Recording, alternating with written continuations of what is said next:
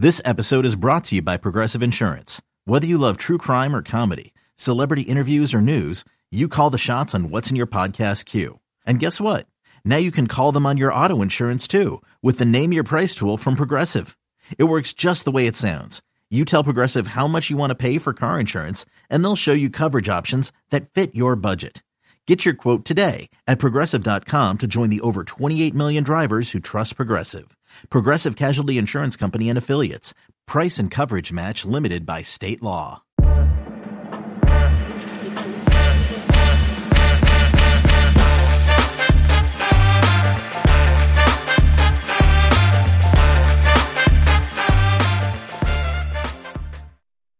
Welcome to another special edition of the Peristyle podcast focusing on the USC baseball program. I'm your host, Shotgun Spratling, alongside co host Jack Smith, who can also catch on the call of some of the USC baseball broadcasts, both on KXSC student radio and on the Pac 12 network school broadcast. Jack actually made his TV debut over the weekend, calling USC Saturday finale against San Diego State. So, first, before we get into anything, congratulations, Jack. You're now one step closer to big timer status. I hope so. I hope so. It, it was a fun experience and uh, just getting one step closer to seeing this team at a closer level. And it was really an impressive week, and I'm excited to to break it down. Yes. Now, now, Jack, I did call this a special edition Peristyle podcast, but we won't be able to do that next week because it'll no longer be a special edition podcast. Instead, this will become uh, will officially become a regular member of the USC football podcast rotation going forward for the rest of the college baseball season. We have uh, signed contracts, and by in blood, you know, and, and in Pig's blood, I think I'm not sure exactly what happened there, uh, but we'll we'll officially be doing this uh, as we go. Uh, hopefully, each week, uh, you know, kind of recapping what's going on, the, and looking forward to what's you know happening the rest the week upcoming for USC as they continue to try to you know try to make their way to a regional this year. And we officially have a name for the podcast as well. So thanks so much to all the members of the Peristyle who crafted some unique suggestions for new name uh, of this here podcast. There were several that had to do with Andy Stankiewicz, and you know, you know, I loved some of those, but we wanted to keep it more, you know, more centralized. So after much debate, Jack and I decided the best fit was the Dedeaux download, a bit of a mix between the old school of the legendary Rod Dedeaux, author of 11 national championships at USC, yeah, that's it's still five more than any other school has combined, much less uh, one coach. And the new school, the new school kind of media uh, consumption of media with a podcast download. So we're going to combine those a little bit. The Dedeaux download. Thanks for the submissions there. A couple people actually kind of submitted that one. Uh, they were stepping on each other's toes. So welcome to the newly minted Dedeaux download podcast with Shotgun Spratling and Jack Smith. We'll be recapping what happened taking a look at where they where USC stands and what lies ahead for Andy Stankiewicz and his team. We'll also be mixing in some of your interviews, some interviews in future weeks, and we'll be answering some of your user submitted questions each week. But it's obviously important to get you guys to listen, and we need the, the next group of people to listen. So make sure you're rating us, reviewing us. You know, giving us five star reviews and make sure that you're, you're subscribed so that you are not going to miss out on any of these or the other USC football podcasts. Obviously, we have such a great collection of different things from the recruiting podcast, the two star composite with Gerard and Chris Trevino, to Harvey Hyde, the the coach, you know, giving his old school takes, to you know Chris and Ryan breaking things down, and you know always uh, having a food analogy along the way for for Ryan there. So we, make sure you're subscribed and, and you know following along as well. But let's start with this team. Let's look back at what happened. So Jack, four and zero, oh, big week for USC. What we said last week, we kind of did a midseason re- recap and said, hey, going forward, they just got to take care of business when they play a lesser team. And that's what they did this week. You know, they played LMU in the midweek, they played San Diego State in a midweek or in a weekend series, kind of an off week, a non conference weekend in the middle of your conference schedule because there's only 11 teams that have baseball in the Pac 12. So it's, you know, you get one of those mixed in there, but they took care of business. What did you think of USC going 4 0 this week? What stood out? And, you know, kind of give us a, a recap of those four games. Yeah, I think what stood out is what you mentioned, where we said this is a big week for them because we're going to see are they the kind of team that plays down to the competition? Are they the kind of team that can keep it rolling? And I, I, think if you told us during last week's episode, hey, they might go two and two this week, maybe they'll go three and one, I think we would have said, eh, that that checks out. They haven't been great in midweek matchups this year. Uh, their non-conference, they've been good, but they somehow been better in conference. The fact they went 4 and 0 and it's a 4 and 0 where it's not like many of the games were particularly close. The closest one was 11 to 9, but that was after LMU pinch hit like eight guys in the last inning, scored a crazy amount of runs off uh, USC pitching that and a catcher playing right field. So USC had pretty much said that this game was over, gave up some runs in the ninth inning. So none of the games were really all that close. They only allowed four runs all weekend in the San Diego State series. So what really shocked me and, and what I took away most from it is this is a team that realizes the position they're in and they're not going to slow down for anyone. And going 4 0 in, in this week, especially leading up to the week that we're going to talk about coming up, that's a big deal. Yeah, I mean those four games, USC scores 11 runs against LMU, 12 runs against San Diego State, and then seven and seven against San Diego State while having terrific pitching on the weekend, like you said, well, you know, what was it? Uh, six runs, four, or four runs, excuse me, four runs for the, the three games. And USC has now lowered their team ERA to almost four. And that may not seem like the greatest number ever, but that's 24th in the nation. You know, they have a 4.02 ERA. You know, just offenses rule the, the day in uh, college baseball. So if you have anything that's below four or five, it's decent. And if you have anything four or lower, then you're having a really good season uh, in college baseball, especially with the way homers are up this season. So USC actually ranked 24th in the nation in ERA. They are 15th in the nation in WHIP, which if you don't know, if you're not a baseball aficionado or you're not, you know, you're kind of a casual, that's walks and hits per inning pitched. So, you know, they're giving up 1.2 base runners per inning, basically, which uh, you know isn't the greatest number, but in college baseball, again, that's a really good number. There's only one or two teams that are actually below one this season. Um, that's kind of the the you know Hall of Fame standard. If you can be below one consistently, then you know you're doing really well. Because USC now has three shutouts in the season, they're 20th in the nation with that. So you know we've talked a lot about their offense and how good their offense has been. But that's been the biggest difference maker right now is this pitching staff is getting the job done. Now they're still a little thin on depth, but what was your, your biggest observation about the pitchers this week and seeing those guys? You know, you called all four games, three of them for radio, one of them for TV. You know, getting a, a chance to see basically USC's entire staff this in a full week. You know, who stood out to you, and, and what's kind of been impressive about the the pitching staff from what maybe you saw a little bit earlier in the season to what you're seeing now? Yeah, I'll start with a stat for context. San Diego State, after scoring the four runs in the first two games of the series, that was the lowest total they had scored through the first two games of a three game series all year. And in total, when the series was over, they only scored four runs. So that should just show you how dominant the Trojan pitching was all weekend. And you say, you know, who stuck out? It was pretty much everyone. All three starters were great. Stromsborg gave up back to back home runs. I believe it was in the third inning, solo shots. But other than that, he was nearly pristine. You had Caden Aoki go the next day, turned in a career day himself, and he stacked three straight starts in a row. I think his current total sits at 16 straight innings without allowing an earned run. He gave up one unearned run in the first inning after a little bobble in center field by Austin Overn, but he's thrown 16 straight without allowing an earned run. And then Eric Hammond had a career day as well. His last two starts at home have really been phenomenal. So, you know, only allowing four runs in a weekend with the bullpen being as good as it was and the starting pitching was even better. I mean, you just can't say enough about the way that the Trojans pitched this weekend. You go back to the Tuesday game, yeah, they had Jaden Agassi on the mound, and that's a guy who, if you were to point out one person uh, as a pitcher that's struggling, it would be him. Uh, and then you had Jason Sterles come in in the last inning, as I mentioned, where the Trojans had a catcher in right field.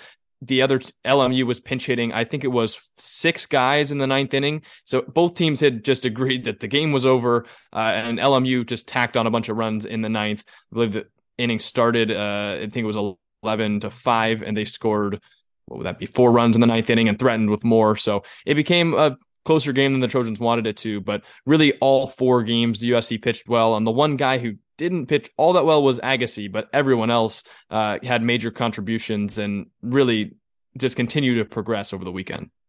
Yeah, Caden Aoki came back from an injury actually.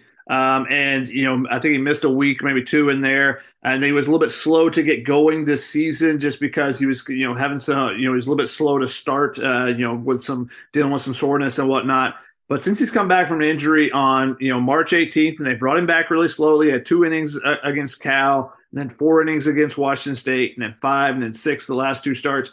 17 innings without allowing an earned run. So, you know, that's been a huge boost for him because that's been the guy that subbed in to that spot in place of Jaden Agassi because Agassi has been struggling. Uh, but like you said, Eric Hammond, I, I, thought he was really good for him. And, you know, looking at the stats, didn't get a chance to watch much of, of the Saturday game, but, you know, five innings, no runs, The fact that he threw 76 pitches, so they could have went longer with him, but you know they went ahead and said, "All right, let's you know go to the bullpen. Let's make sure we're locking this up." And that bullpen, the guys that they brought in in that game in particular, have been really good. And, and the two specifically, I mentioned, want to mention Arcaden Connolly. You know, he went an inning and third without allowing a hit. Garrett Clark and then in the two thirds without allowing a hit. Fisher Johnson. So you got four innings out of the bullpen after Hammond with no hits allowed. Um, and Garrett Clark has been fantastic at the back end. You know, they've used him some as a as a closer. They're kind of doing a dual closer, um, you know, situation where him and Kyle Wish have been the two guys that have, you know, have, have racked up the most saves for them. Um, and just depending on the situations and whatnot. But both of them have been really good for USC. And Josh Blum actually gave up a couple runs this week after he'd been, you know, so lights out for him. So the bullpen continues to be really good for them. And it feels like you know, they have four, five, six guys they're confident in, which is a really big thing in college baseball, is having, you know, a number of guys. So if one guy just is having an off day, you can go to someone else. And I thought it was a big, big thing on Tuesday for Michael Ebner to get out there and get an inning. Um, and I don't know what you saw from him, but you know that's his first time, his debut, getting a chance to to be out there for USC. He's dealt with some injuries and whatnot, so him being able to get on the mound, I thought was a real positive for USC as well.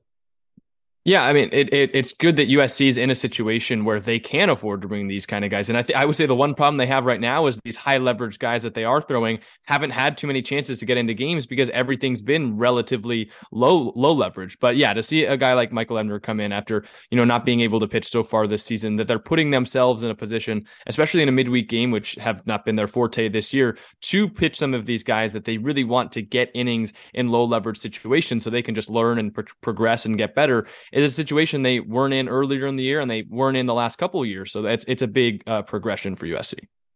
So we talked about the pitching. It was fantastic, especially on the weekend, and that's going to be the big key. If they can pitch well on the weekend, they're going to be in every uh, conference series, every Pac-12 series, and then it'll come down to the offense. And the offense has been really good for USC put up 37 runs this week. That's over nine runs a game in the four games. Uh, USC is now scoring, I believe it is 7.7 runs per game. So that's, you know, 56th in the nation. That's not, you know, that's a, a really good number for them, especially from where they were in, in the past. You know, they're hitting really well. They're all in the, you know, that 50 to 60, 70 area as far as national ranks. And that'll get the job done because they do the small things, the little things really well, too. I, I think that's been one of the things that's really stood out about this group. But when they score 37 runs, you score over nine runs a game, you know, there could be multiple guys that stand out. Who stood out to you this week? Who had a really good week for USC? Yeah, there, there's a couple of guys, and it's kind of like when one guy would have an off day, someone else would step up. And uh, you, you look back, there were a couple big highlight games. I think it was in the Friday matchup. Johnny Olmstead was a triple away from the cycle. He had a single, a double, a home run, a walk, and a hit by pitch. So he was never retired. Cole Gabrielson had a day where he hit a home run, also had a two RBI single. Austin Overn hit his second home run of the year, and and it was kind of everyone had at least one day in the weekend where they went off. I know Nick Lopez had a day where he hit another bomb, which was good to see him back uh, and and getting going because him and Gabrielson had been a while since they put one over the fence. So getting the power out a little bit, as well as you mentioned the hitting with in the big situations. That's something that stuck out to me over the last month or so for USC is whenever there's two outs or two strikes or a runner on base, runner in scoring position, those are the times that they get the hits. And it it feels like every time that they are hitting, their hitters are coming through and whenever they're pitching they're really able to limit other teams with runners in scoring position so it's been the swing of momentum and they've been they've been the team that's just getting that hit when they need to and it's happening consistently every single game which to me is a sign of good coaching it's a sign of a good offensive approach and it's a sign of players that are really bought in and feed off of their teammates yeah, the two guys that stood out to me were the same two guys. It feels like every week uh, with the way they've been going. But Cole Gabrielson and Austin Overn. I mean, Overn scored eight runs, I think it was this week. So out of the 37 they scored, eight of them, you know, almost uh, a fourth of them were from him. Uh, Gabrielson scored six runs, I think it was. He scored in all four games, same as, as Overn. Uh, Gabrielson again showing the power, had a home run this week. You know, he's been pretty consistent. He's you know basically getting about one homer per week is what it's been averaging out to be. Uh, he's been fantastic for him in that three hole. And you know, the the big thing is can he cut down the strikeouts? Because that was the thing early in the season. He was swinging and missing a little bit too much. So that's going to be something to keep an eye on going forward. But both those guys are hitting above 340 now. Overn uh, bumped his average up from 330 to 349. So you have a true freshman that is, you know, just has been excellent for them. And it's it's interesting. You talked about he hit a second home run this season. You know, we, we've talked about how the, the speed and how he's got the triples. Um, you know, but it, it's not just that. I don't remember if it was if it was Friday or Saturday's game, but he led the game off with a bunt single. Then he steals second, and then he comes home to score on a single that's not you know not anything that's really deep. It's just the speed there and how it changes the game. So now he's adding a little pop with his second home run. Yeah, obviously, you can get the ball in the gaps and run for days. So he is just doing so much uh, for them at the top of the lineup that he continues to impress. Um, it'll be interesting. You know, there's eventually some one of the one of these Pac-12 teams is going to figure out a, a weekend and just going to have his number. You know, it happens to every freshman. One uh, conference opponent will figure out something. All right, and then it becomes okay. Can the next team replicate it? Can the next team replicate it? Can you make an adjustment to what they do? So I'm curious to see when that weekend happens. When he struggles one weekend, just can't get anything going how does USC do? You know, how do they do without their leadoff hitter getting a bunch of hits and you know kind of causing the havoc he can? But then can Austin Overn make the adjustment so that it doesn't become you know a, a prolonged slump and it's just one one bad weekend or something like that? Yeah, I think that's something that's going to be interesting to watch going forward as well.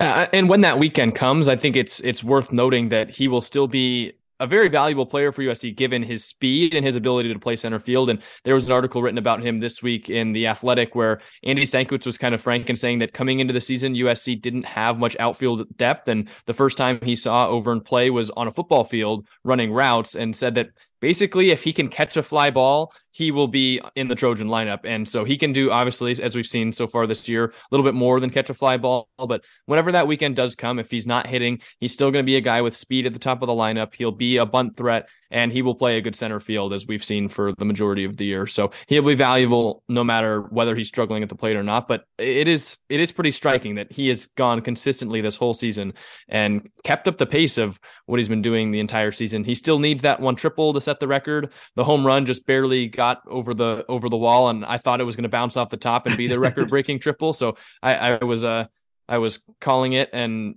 expecting it to be the triple and then got over the fence and it was his second home run. But another guy I wanted to highlight that I forgot to mention before was Bryce Martin Grudzielanek, a guy who just a couple weeks ago was hitting 220, 210, way low. His batting average had dropped.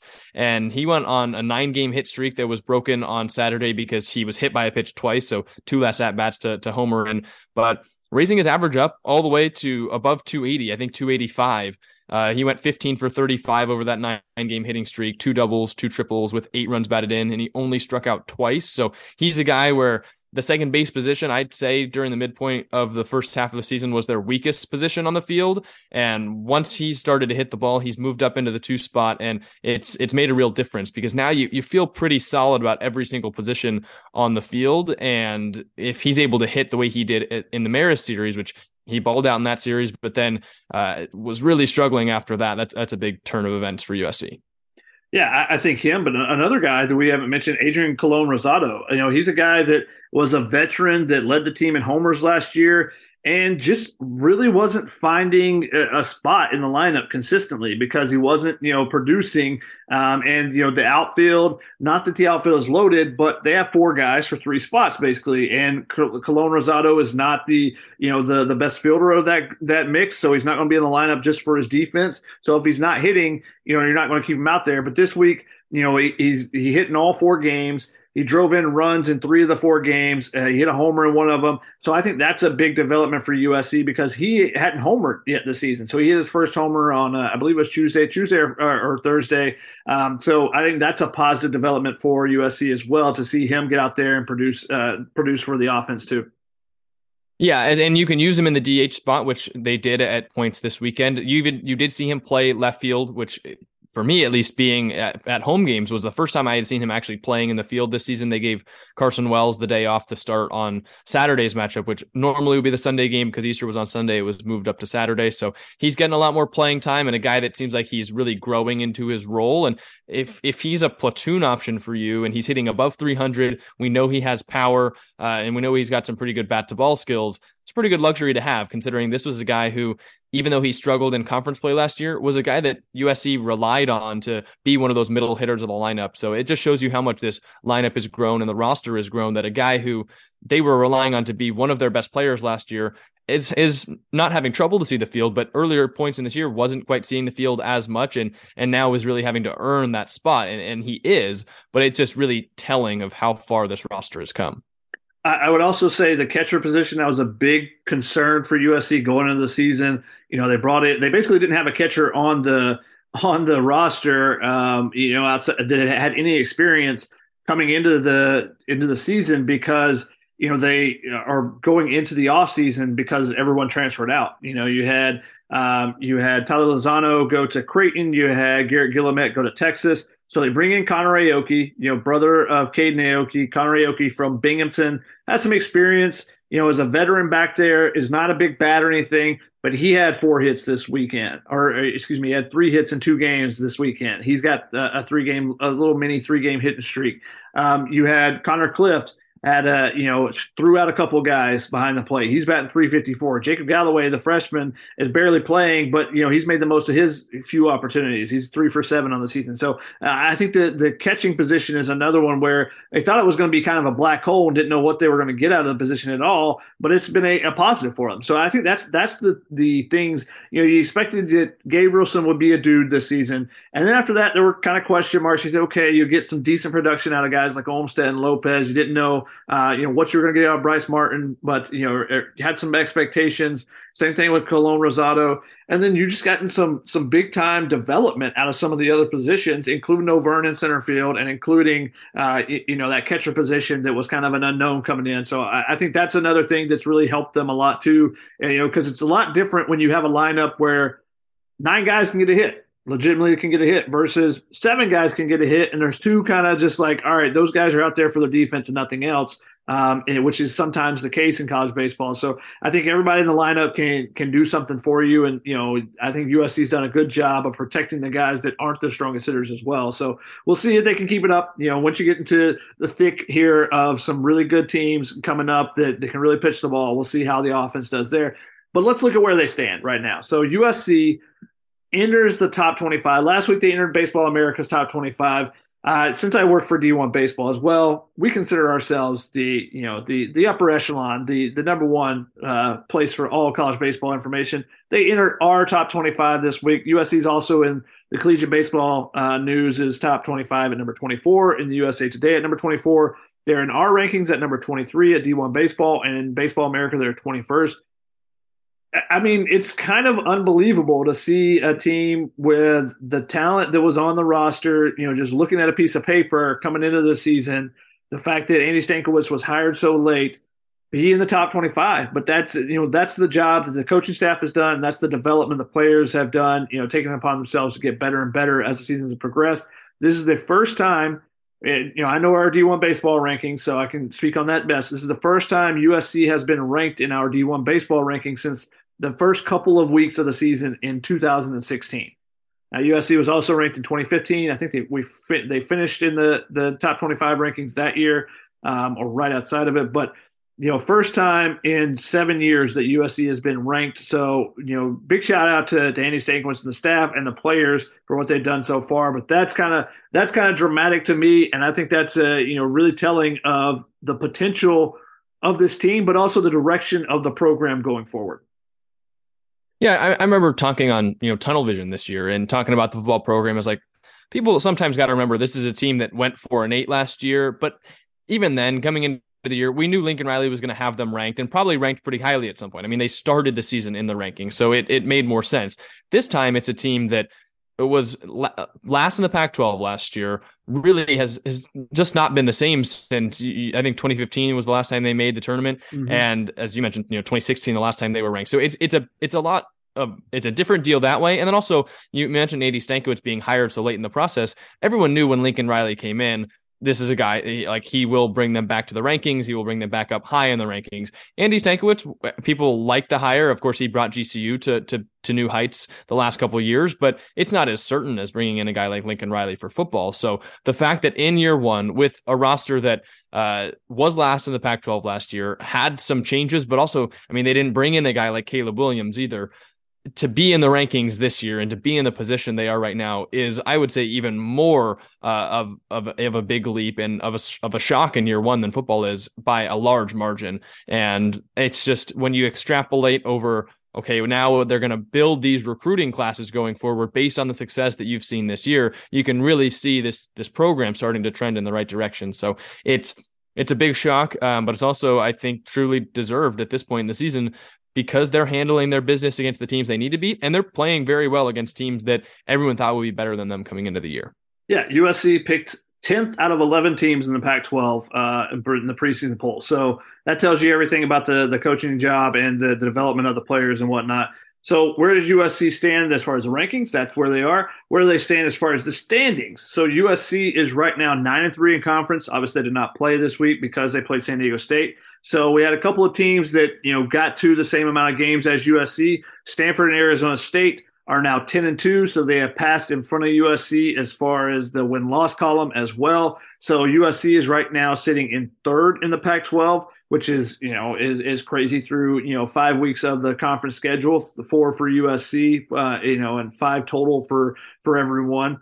Um, so they've got some work to do. You know you, you're 4 weeks in. That means you have 6 more weeks to go. So you're almost halfway uh, for, as far as USC playing their conference opponents, but nine and three in a great position. If they can get to 16 and 14 or better, then they are they're not locked to be in the postseason. But their resume, if you can be above 500 in conference play in a conference like the Pac-12 that has six to eight really good teams um, then then it's going to be en- it should be enough to get you in the conversation to be in the postseason. So that's something we'll look at going forward each uh, each week is to see all right where is USC where are they at as far as the rankings? Where are they at as far as the standings? And we'll also look at the RPI because the RPI is what you know you is what college baseball and the selection committees go by. You know, in in football, you have the college football playoff committee; they make everything, all the decisions. In basketball, they use the net ranking a lot. In baseball, it's RPI. And when the selection committee comes down to it, USC is moved up 15 spots in the last week um, in in the RPI, which is a positive. When you go four zero, that helps. Uh, they are now number 72. Now 72 is is outside of where you probably need to be to be in the the in the postseason to be selected as an at large team. Now, there have been a couple of West Coast teams because it's harder with the RPI because there's less teams. It's harder and everyone kind of plays each other. So it brings all the RPIs kind of back towards the middle a little bit. So the committee often gives a little bit more leeway to the West Coast teams. So we've seen in the past uh, a couple of teams that have made it with high 50s and low 60s RPIs. USC right now sits at number 72, so still a little bit of work to do there to be an at-large team. Uh, but if they continue to win the Pac-12, that's only going to go up and increase. And if they can, you know, make sure they don't lose any more games like UC Riverside, games that just kill your RPI, then I, I think that'll help them going forward. Because USC, unfortunately for them, you know, Marist is a team that normally is pretty good in their conference, uh, you, you, know, and usually competes in that conference and, you know, wins, but they are really struggling this year. Marist is a team that's all the way down number 278 in the RPI out of 305 teams. So that tells you they are having a terrible year. They're just not playing well. They're four, they're five and 24 so far this season.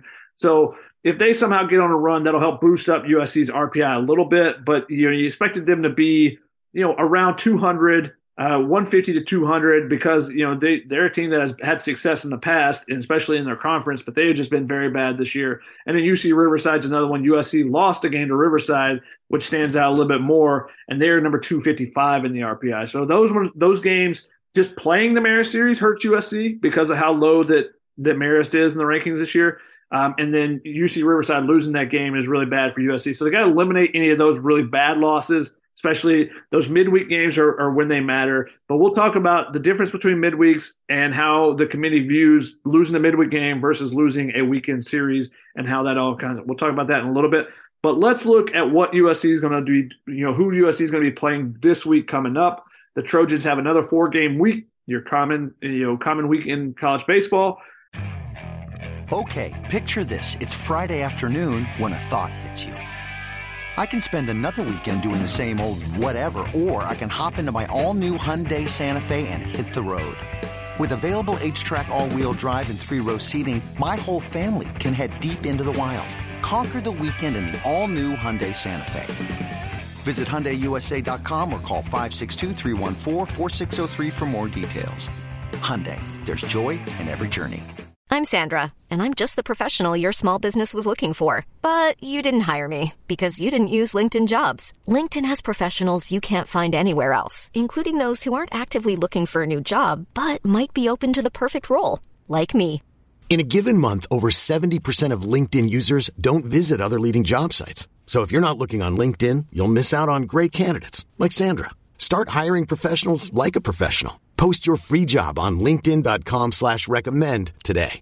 Tomorrow or Tuesday, you know, tomorrow from when we're recording this, today, if you're listening to this Tuesday morning, they will host Cal State Fullerton. Cal State Fullerton playing much better, a team that has struggled the last couple years, but is playing much better this season, just coming off a real big series win for the for the Titans playing uh, hosting UC Santa Barbara, who's the preseason pick to win the Big West, and Cal State Fullerton lost the first game, but came back and won that series. Really big for them. You know who else lost their opener and came back and won a big series? Oregon State, who USC will play this weekend. They will travel up to Corvallis. Always a tough place to play. One of the toughest places to play in the Pac-12 because the fans really come out there. Um, but they'll play at Oregon State. Uh, and that'll be that'll be a, an interesting series and one that'll you know, may tell us a lot more about this program going forward. You know, they did beat Stanford, USC did. That was at home. Now, what do you do when you play a really good opponent on the road? Can you go and find a way to win a series? If they do, that'll tell me a lot more about this pro- this program and where what this team's chances are this season. But uh, Jack, what stands out to you about the two opponents coming up? You know, playing Cal State Fullerton, always a big matchup. Two traditional powers that seem to both be kind of getting better and you know kind of coming back into their own um, you know with what USC and Fullerton are doing and then you know always a tough matchup going up to to Corvallis. Yeah, I'm going to do more digging into the rosters as the, as this week progresses, but one thing that sticks out to me instantly is where they're playing each team. And normally, you know, playing home games, you feel good about it. Cal State Fullerton's team has been really, really good on the road this year. They're seven and two on the road. So seven of their 16 total wins have come away from home. And then you mentioned going to Oregon State, which conversely, it's really hard to play up in Corvallis. Uh, right now, Oregon State this season is nine and four at home. And it's one of those situations you mentioned. The fans are out there. It's a tough environment. And even though Oregon State isn't playing completely up to their normal standards this year, uh, they're 20 and 11. USC's 20, 10 and one. So they're around the same level. Oregon State's normally one of the big powers in college baseball. They're one of those teams that can always just turn it on in any given weekend. So th- those are those are two things that instantly stick out to me. And it's a week that I agree with you. This week is probably going to be one of the more defining weeks of this season for USC. Yeah, and this is kind of could potentially could be a turning point, as in you turn it on, uh, you turn it on, and you take off, or suddenly you hit that wall and you know you, you have a bad week and you don't respond to it well. You know, Oregon State's coming off a week where they lost the opener to Oregon. Oregon had an 11 game win streak. Oregon State came back and won both of those games. Micah McDowell is a kid who doesn't hit a lot of home runs, had a three run homer on Friday for them. And then they won a, a low scoring affair on Saturday, um, if I remember correctly. But, you know, their pitching has been really good. Trent Sellers on Fridays, Jake Kmatz on Saturdays. Um, you know, and they've kind of mixed and matched a little bit on Sundays. Jaron Hunter's been probably the, the most consistent guy there. AJ Lattery's pitched some as well, the lefty. So they, you know, they've got they've got dudes uh, as always. Um, and in their lineup, they've got Travis Bazzana, who's a kid you want to watch. If you're a USC fan, you're going to want to watch this kid.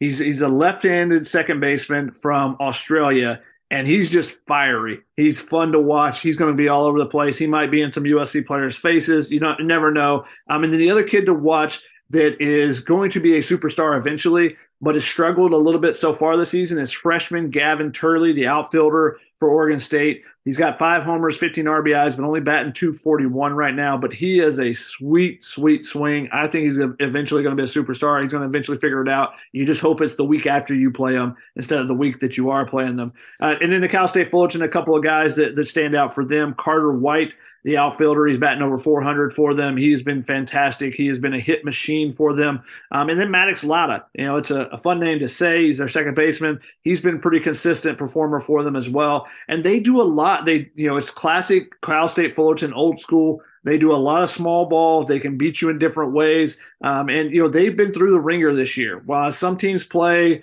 you know, play a lot of cupcakes early in the season, Cal State Fullerton, you know, hosted Stanford. They played Michigan. They played Texas all in their opening weekend series. Um, so they've been battle tested already a little bit this season. So they're only 16 and 10, but they they are better than that record indicates because of the opponents they played. So they're a team to watch out for too. So that's what's coming up this week. That's your little preview of uh, the Trojans and what they will face coming up for them. But now let's jump into a couple of questions. You guys had some questions. You, got, you guys had way more questions than I even anticipated. Thank you so much for sending those in. If you have questions going forward, you can either email to podcast at uscfootball.com um, or I believe that I'll have to check on the email. I'll put it on the bottom of the story here um, if you want to email in. But you can always DM me on Twitter. You can DM Jack. You can put it in a thread on uh, the Peristyle as well. So uh, you know, plenty of places that you can get these. And so we got actually a, a, couple questions from different places. You know, I got a, I got a DM from Ted he said, Shotgun, hope you're well. After listening to last week's podcast with you and Jack, I just heard you say that midweek games are not as important as weekend games. Why is that the case? I'm a baseball novice. Let me show, uh, let me know, you know, what I'm missing here, basically. And so I, I, said this last week that you know the, the selection committee will look at midweek games versus your weekend games a little bit differently. Now, midweek games, you're playing – you're playing a lot of local teams. You're playing, you know, you're going a road trip to Texas. Okay, well, you're getting in a game against somebody else that's just in the area type of thing. Um, so there's different ways that you kind of schedule those midweek games. But the difference is in college baseball, your best pitchers pitch on the weekend because those are that's when your conference series are. So therefore, you line up all your best pitching for the weekends, and it's all about winning series. In one game of baseball, anything can kind of happen. You know, you see one game, and that's why you know traditional baseball fans have such an issue with like a one game wild card situation. You know, because one pitcher can be immaculate and you know change the fortunes of an entire season for a program, right? Um, well, that it's similar in midweeks. Anything can kind of happen. If you go and look uh, tomorrow, well, you know, there's going to be several. You'll see that there are probably three, four, five upsets that are top 25 teams that lose. And, you know, it may be Kentucky losing to Eastern Kentucky or, you know, Bryant beating Connecticut or something like that. Like those games, it just happens. Last week, Connecticut, you know, is a top 20 program, uh, top 20 team. They lost to Columbia. They were up 12 nothing and still lost to Columbia because the wind was blowing out. It's a small field to center field in, you know, in the middle of New York City. They couldn't build a bigger field at Columbia. And so if you get it up in the air and it's blowing out, you hit a bunch of home runs. That's what Columbia did those weird things like that can happen. So the committee, you know, not to, to say the committee doesn't say, okay, well, you had the same set of circumstances, but the committee gives a little bit more leeway or more correctly, instead of leeway towards midweek games, they give a little bit more prominence to the weekend games because that's when you know everybody's facing the best pitchers. Everyone's in the lineup. You're not resting anyone, anybody in the midweek. And that's when you, and it's not even – you know the number of games you win on the weekend. It's can you win a series? And I say that that the committee uh, champions this a little bit more because they've said so. They've said so in their you know in their post selection show interviews and stuff. They're like, well, we like this team because they hadn't lost a weekend in the last two months, type of thing. So they may have gone two and one the entire time, and you know their record is six sixty. You know their win percentage is six sixty six. And they may have lost a couple of midweeks along the way, so the record doesn't look impeccable, but if you win your your weekend series, you know that shows that you're a complete team much more than just one game during the midweek. So there's a little bit more precedence put on the the the weekend games rather than the midweek. So that was one that I got from Ted. So I wanted to answer that one since that was something I said last week. Jack, I don't know if you have anything to add on that, but you know, you what's been your kind of take just seeing coming to college and seeing the midweek games versus the weekend games? Yeah, I mean, it's clear that USC, not that I don't think it's teams put more importance on the weekend games. Like I'm not going to say they, they completely sell out for those weekend series, but you're always lining up the best pitchers on the weekend. USC's been mi- mixing and matching some of their uh, midweek game starters. Like we saw Agassi start this week. You mentioned last week uh, Blake Sodersten is a guy that's pitched really well for USC. He's really one of the keys. Um, he's sometimes thrown those midweek games, so they've been mixing and matching those because they're they're trying to stay healthy. They're keeping the arms fresh for those big series. And if you're, talking about the series being an important thing at the end of the year, that is beneficial for USC because they haven't lost a series since that Auburn series, and that is the only series uh, on the weekend that they have lost all year. So if they keep rattling off wins in these weekend series, it's five in a row right now. That's that's a big deal for them going into hopefully for them the the tournament. What's really fun with the midweeks is when you have a team like a Stetson or a Georgia State or something, and they have a dude, they have a Friday guy that's a, you know going to MLB draft prospect, and whatever there's a rainout or something, or they don't pitch very much, they bring them back and use them against you know Stetson's playing Florida State or you know uh, you know Georgia State's playing Georgia Tech, and because they want to prove a point and get that big marquee win. So sometimes you, you see some some mixing and matching that way that uh, you, you, wonder about. You go, okay, what are they going to do this weekend when they have an actual conference series versus you know trying to get that marquee win against a bigger bigger uh, name program. So there's some different things that happen with those midweek games, which makes them uh, a lot of fun to to follow as well. Uh, one another question we had was HK Trojan said, "I'm curious about the grounds crew who rake the field during games. Are they volunteers, employees, parents? Do they just bring somebody in off the street?" Jack, you got a little background on this, right? I do. Yes, they're they're far more than just volunteers off the street. In fact, they are I mean, you you would consider them to be one of the more prestigious grounds crews uh, and one of the more experienced in all of the country, and and they really compare themselves to a true major league grounds crew. It's led by Scott Leupold. It's a three person staff. He's the he's considered the director of sports turf. But they USC did a, a social media video on them earlier this year. The three person staff run by Leupold 50 plus years of Major League Baseball experience, 70 to 75 years of college baseball experience. And they were, you know, quoted as saying that they attempt to keep the field not just on par, but better than local parks, Petco Park and, and Dodger Stadium. So they're, they really hold themselves to a high standard. They're very experienced in both professional and collegiate uh, grounds crewing. And they, according to Andy Stankiewicz, I, he said in the quote, I, I think it was, they don't stop. So they, are really dedicated. They're very experienced, and they're far more than than just volunteers.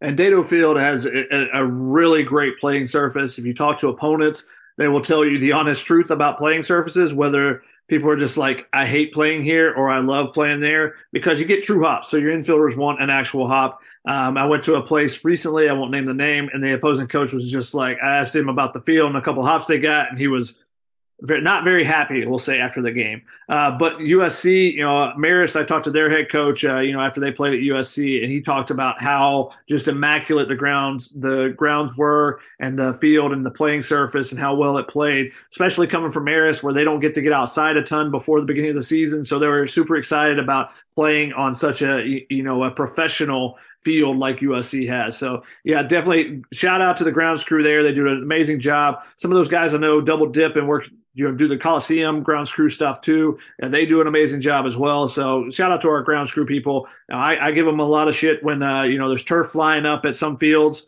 Uh, like if you remember the Super Bowl, that was god awful. But uh, when when the grounds crew does their job and you know it does really well, you have to make sure you, you give props to, and USC's definitely do that. Frisco 95 had, had a request rather than a question. He said, Can we get a quick run through of our future conference and who sticks out as potential challenges? Uh, future conference would be the Big Ten, and I could I feel like I can give that answer because you know I'm I'm the uh, aficionado over here in Big Ten country now. Since I was you know I just had this premonition of USC and UCLA go into the Big Ten and decided to move over here early to do some early scouting of fields and programs and whatnot. So the, the Big Ten, real quick, just just uh, you know, they, it's a conference that kind of rotates the power teams no one stays in power for very long. And that, it's kind of interesting the way that happens. But you know, you'll have a couple years where Minnesota was great, and then Michigan was great. And Michigan had been the one pretty consistent team and the one team that made it to the College World Series a couple years back, the championship series against Vanderbilt. And that was because of Erik Bakich, who I think is one of the best coaches in America, but he's now at Clemson. So the team that's been the, the team to beat is actually the last couple years is Chris Trevino's Maryland Terps, actually. Uh, I just saw them playing Rutgers this past week, and that was basically a matchup of teams that were battling for the regular season title last year when I saw them play. Whereas this year, Rutgers has kind of fallen back a little bit. And two years uh, uh, ago, neither one of those teams would have been even in that conversation. So, you know, I think Rob Vaughn at Maryland does a really good job, but they've got a couple of elite players. Matt Shaw is a first round pick for them right now.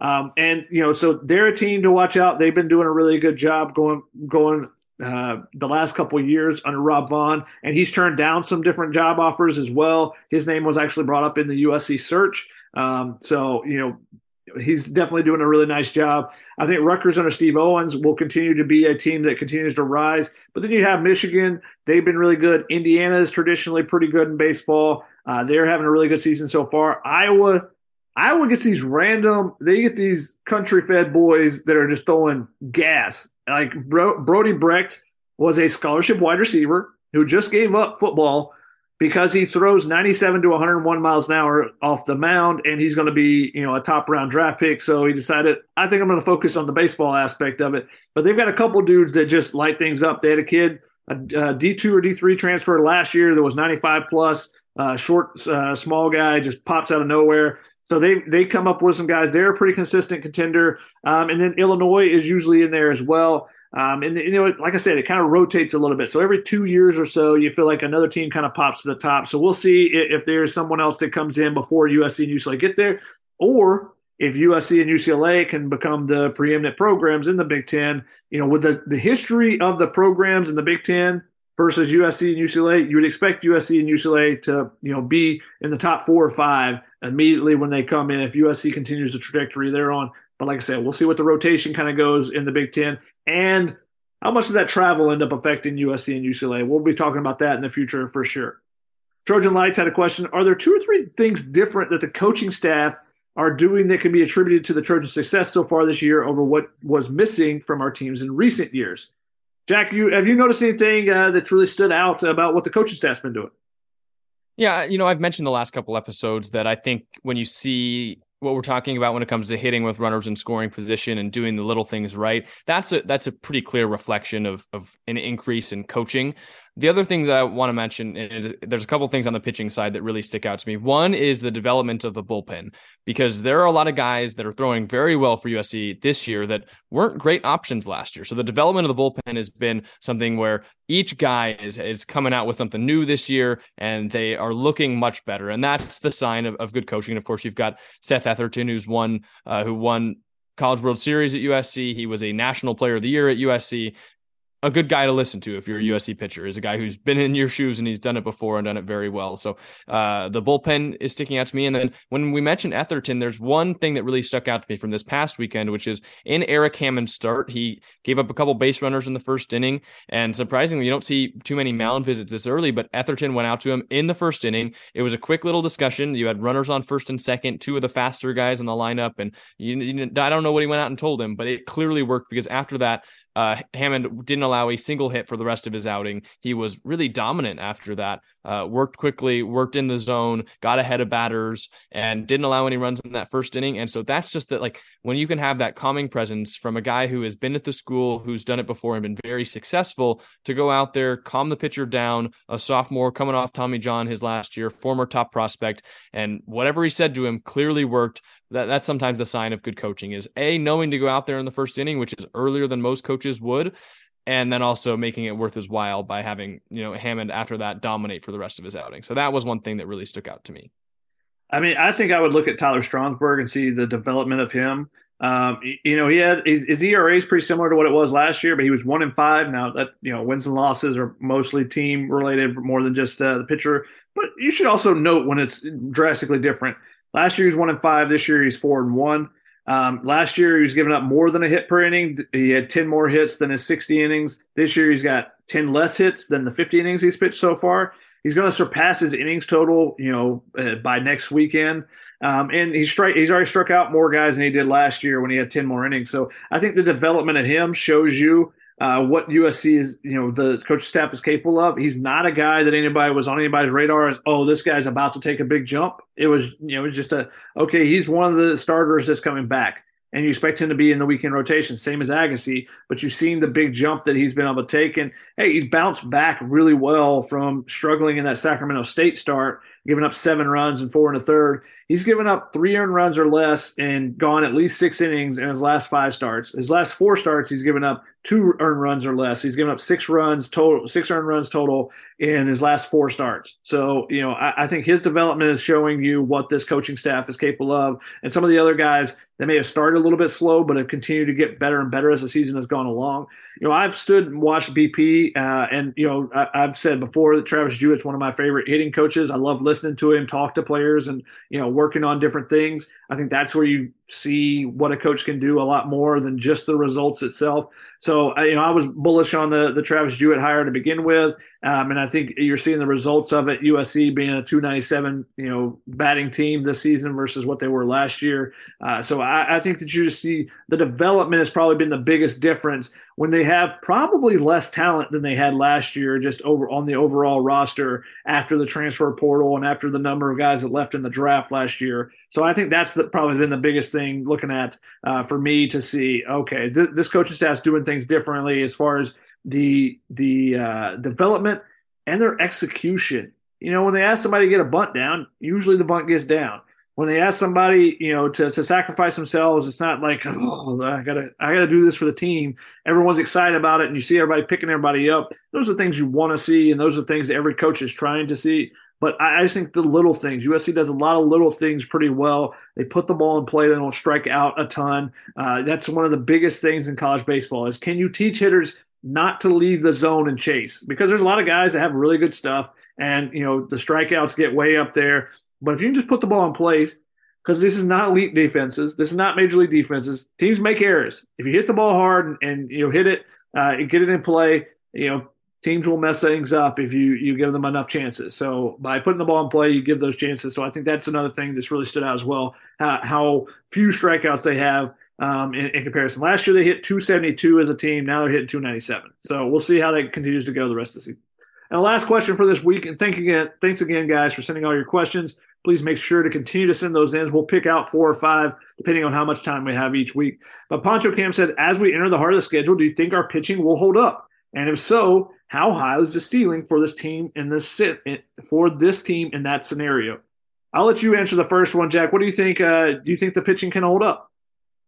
I mean, it's hard to look at what they did this past weekend and think that it won't, at least to some degree. And one thing that you know, team some teams will hit, some teams won't. One thing that's constant is if you're not walking guys, if you're not making unforced errors, you know, out of the zone or right down the heart of the plate, it's it's hard for them to do too much damage. And I think that's something that even if you know certain teams hit the ball a little bit more, like say you're playing an ASU or an Oregon State down the road, and they are a better hitting team than say San Diego State or LMU you know Trojans might get hit around a little bit more, but they are they're limiting the walks, they're limiting the unforced errors, the hit by pitches, the the the errors behind the pitchers as well. So even if teams hit a little bit more, I think that USC is clearly so far that we've seen give themselves enough cushion where you know right now they're allowing really nothing and this whole weekend allowed only four runs so it's hard to say you know exactly whether they're going to hold up because we don't really know what the offensive production is going to be like from the other teams but they're doing the little things right right now and they're setting themselves up in a really good spot and i think you can feel a lot more confident about them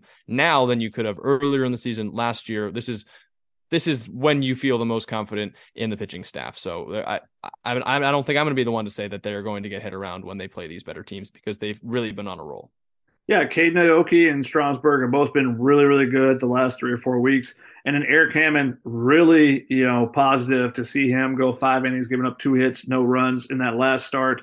Um, you know, a couple weeks ago, he went five innings, only gave it two runs. That was a good start against Stanford, four innings, no earned runs, one unearned run, six Ks. So, you know, he's had some bright spots. It's just finding the consistency for him. But you talked about the free passes. If you don't give up free passes, you, know, you can go a long way. USC has walked 108 batters so far this season. Opponents have given USC 154 walks. So if you're walking more than your opponent, that's a big boost. USC strikeouts per nine innings is up from last year uh, from 7.5 to 8.8. So now their their strikeout to walk ratio, their their walks are not too different from last year. They're down a little bit. Um, you know, they're 29th in the nation in walks per nine innings. They're giving up three and a half walks per nine innings. So that's 29th in the nation. That's a terrific number. Their strikeout to walk ratio is 36th in the nation.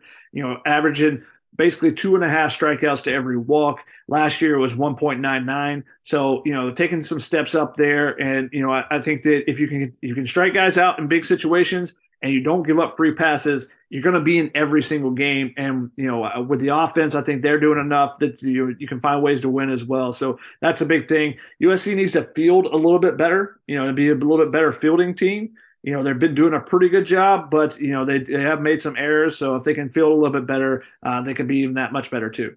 So I mean, it's it. You know, so now the second half of the question: How high is the ceiling for the team in that scenario? If they continue to pitch, then this team can finish in the top half of the Pac-12. And if you finish in the top half of the Pac-12, you are going to make it into a regional. So you know it's going to be the first one since 2015 a lot. Obviously, there'll be a lot of pressure. USC will more than likely be on the road in that situation. Um, you know, I, I, still, even though they're third in the conference right now and they've been really good, I still don't think they're good enough to host. You have to be a top 16 team in the country to do that. I don't know if they're quite there yet. But hey, they, they've proved me wrong several times so far this year, so we'll see how it goes. So maybe the ceiling of the team is that they host a regional, and if that happens, that would be something absolutely incredible for USC. With you know the the fact that they haven't hosted in over 20 years or close to 20 years. I think it was 2004, 2003 or 2004 was the last time I believe they hosted. So it's been a long time for that. And, uh, you know, if they continue to pitch well, then, you know, they definitely will have an option,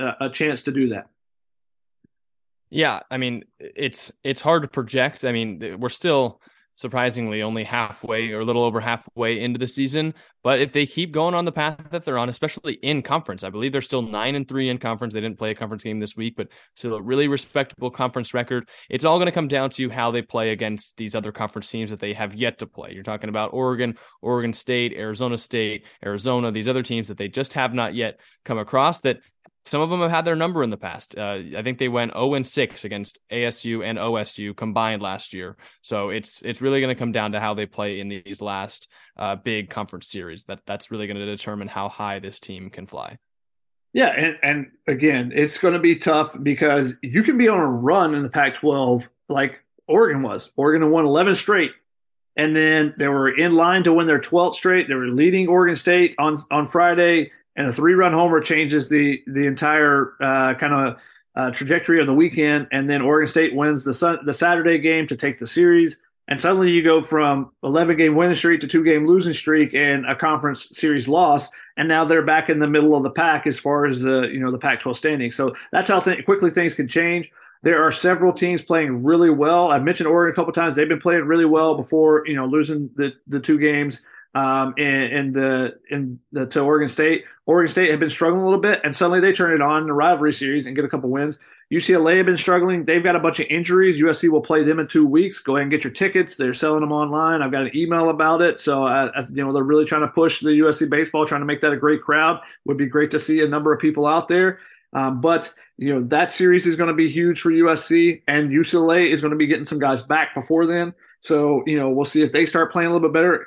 Washington was playing really well, and then they went and uh, ran into you know a buzzsaw. So Arizona had been struggling, had lost I think ten straight conference games, and then they win their last two games to take uh, you know to take a series. Arizona State's been uh, been playing about the same pace as USC. I think Arizona State's won 17 of 19, and USC's at like 15 of 18 or something like that. You know, very close, similar. So both teams really hot.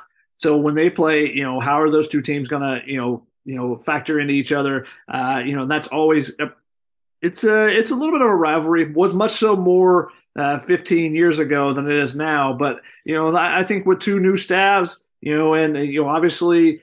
Um, Willie Bloomquist and their staff know Andy Stankiewicz from his time at GCU, and he was basically neighbors to ASU. ASU did not want to schedule, did not want to play against Grand Canyon. You know, their their president at one point put out an edict that no one is to schedule Grand Canyon because they were not a fan of the school itself and whatever. So there was no games between those. So then when they started playing, that presented a little bit more animosity. So we'll see if any of that cover uh, carries over a little bit for Andy Stankiewicz, uh, you know, going up against a team that used to be right down the street from him. So a lot of those, you know, a lot of factors, a lot of things, and we'll be discussing all that going forward as the season progresses. That's going to wrap it up, though, for this edition of the Dedeaux Download Podcast, part of the Peristyle Podcast family. I'm your host, Shotgun Spratling, saying thank you to everyone who submitted a question and for everyone taking the time to listen. This is my co host over here, Jack Smith. Jack, any last words for you? I would just say, uh, make your way out to Dedeaux Field. I guess this is coming out Tuesday, so tonight, uh, and say hi if you see me. Exactly. Go out there and see Jack. You know, you can pick his brain about football as well when you're out there. If it gets you out to the baseball field, then we'll let you talk a little football too. But that's going to do it for us, guys. Please like, share, subscribe, leave us a review on your podcast listening platform, and we hope that you can join us for the next episode of the Dedeaux Download Podcast.